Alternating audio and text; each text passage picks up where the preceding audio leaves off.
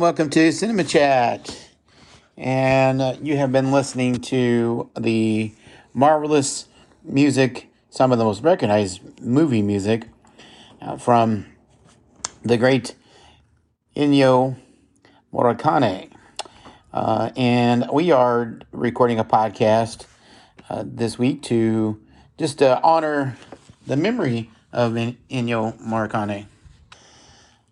I dare you to name very many more, more than two or even one more accomplished film composer than Ennio Morricone. Uh, he, of course, you've just been listening to the beginning or part of uh, the Good and Bad, the Ugly theme, and also some music from Once Upon a Time in the West. And that's just a really extremely small sample of what Ennio Morricone has offered uh, the film industry. Uh, his music has been included in over 500 films, some of which he composed the entire soundtrack, and some of which just got used in other people's movies. Uh, but just an incredible, uh, incredible man, and he he just died a, a couple of weeks ago, and we wanted to take a few minutes to honor his memory. We've talked about him before when we did the Once Upon a Time in the West podcast a couple of months ago, and we also did uh, the good the or the the Dollars trilogy a few a couple years ago, and uh, so I'll be reposting those podcasts as well. But wanted to take a, a an extra few minutes uh, to honor his memory. Uh, he, of course, uh, gained great fame from the music that you just heard, uh, the particularly the good, the bad, and the ugly. But he did the entire Dollars trilogy, a fistful of dollars and a few dollars more, uh, and obviously Once Upon a Time in the West, uh, and he did the the whole trilogy of the the Once Upon a Time trilogy. Uh, the second one being the film uh, Duck You Sucker that eventually got named or renamed Fistful of Dynamite. Uh, so uh, he was a part of the six really big Sergio Leone movies. And um, an interesting thing about Sergio Leone and, and Ennio Morricone is that uh, the only regret that uh, the only regret that Morricone had, and he inter- he interviewed with a couple of years ago uh, with someone. He mentioned that the, his only regret was, was that he didn't get a chance to do the music uh, on A Clockwork Orange, and it's notable because Sergio Leone had told the producer of, of A Clockwork Orange that that um, Morricone was busy working on uh, on on film with him, and in fact, he wasn't. He just didn't want to lend him out to somebody that was going to make a big movie so so soon after his own movie.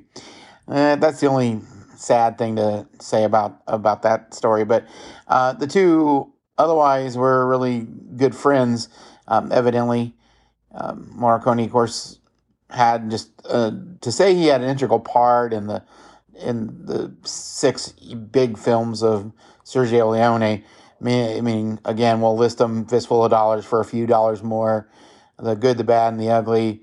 Um, and then once upon a time in the West, uh, fistful of dynamite, and and then much later in 1984, once upon a time in America. And so to say he had a, a, a an integral part would be understating it. Um, he had a really great deal deal to do with the success of the films and the legend of those films.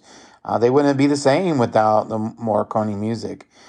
And, you know, I would hesitate to say anybody other than John Williams um, rivals him as far as, you know, gr- so much great music and how he can really affect a, a, a film. Uh, you put somebody else's music to, you know, some subpar music to, the good, the bad, and the ugly, you're just not going to have the same film at all. It was a good plan to to hire that man to, to do the do the music. in fact, uh, now he he did do a lot of inconsequential films, did some small budget films uh, over the course of over 500 films. Uh, that's you know going to happen.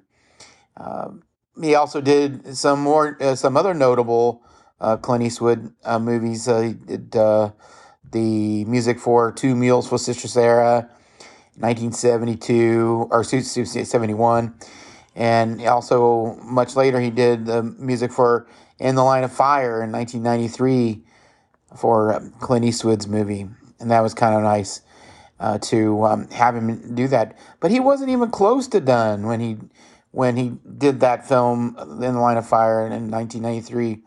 You know, he would go on to uh, produce music for you know just dozens and dozens and dozens of films, um, even even after you know the the 80s. Uh, and Ennio Morricone's impact on the film industry is great. I mean, it's you know, it's we can't we can't sell sell it short at all. His impact is as big as Sergio Leone's. His impact is, in fact, I would say as big as Steven Spielberg's or Billy Wilder's. His movie, here's his music influenced the movies, made them so much better, much like John Williams does with Star Wars and Indiana Jones. He made those movies better. Uh, he also did the music to a, a lot of uh, of TV shows, some uh, foreign and and some uh, here in the in the U.S. Uh, mostly foreign, but he did the, have a lot to do with a lot of films, uh, and uh, hundreds of them were were foreign films. But did some stage productions, some early '60s radio productions, and just a you know just a fantastic, fantastic career. He was born in 1928 and died just a couple of weeks ago. And again, we just wanted to take a few minutes to to honor the guy.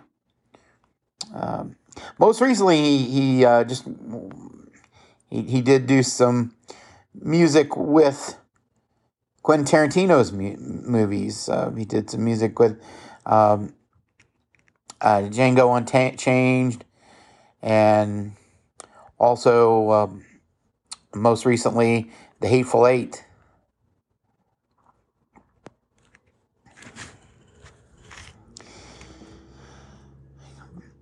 Uh, just a uh, overall, just a fantastic career, and you know wanted wanted to make sure and and give him his due.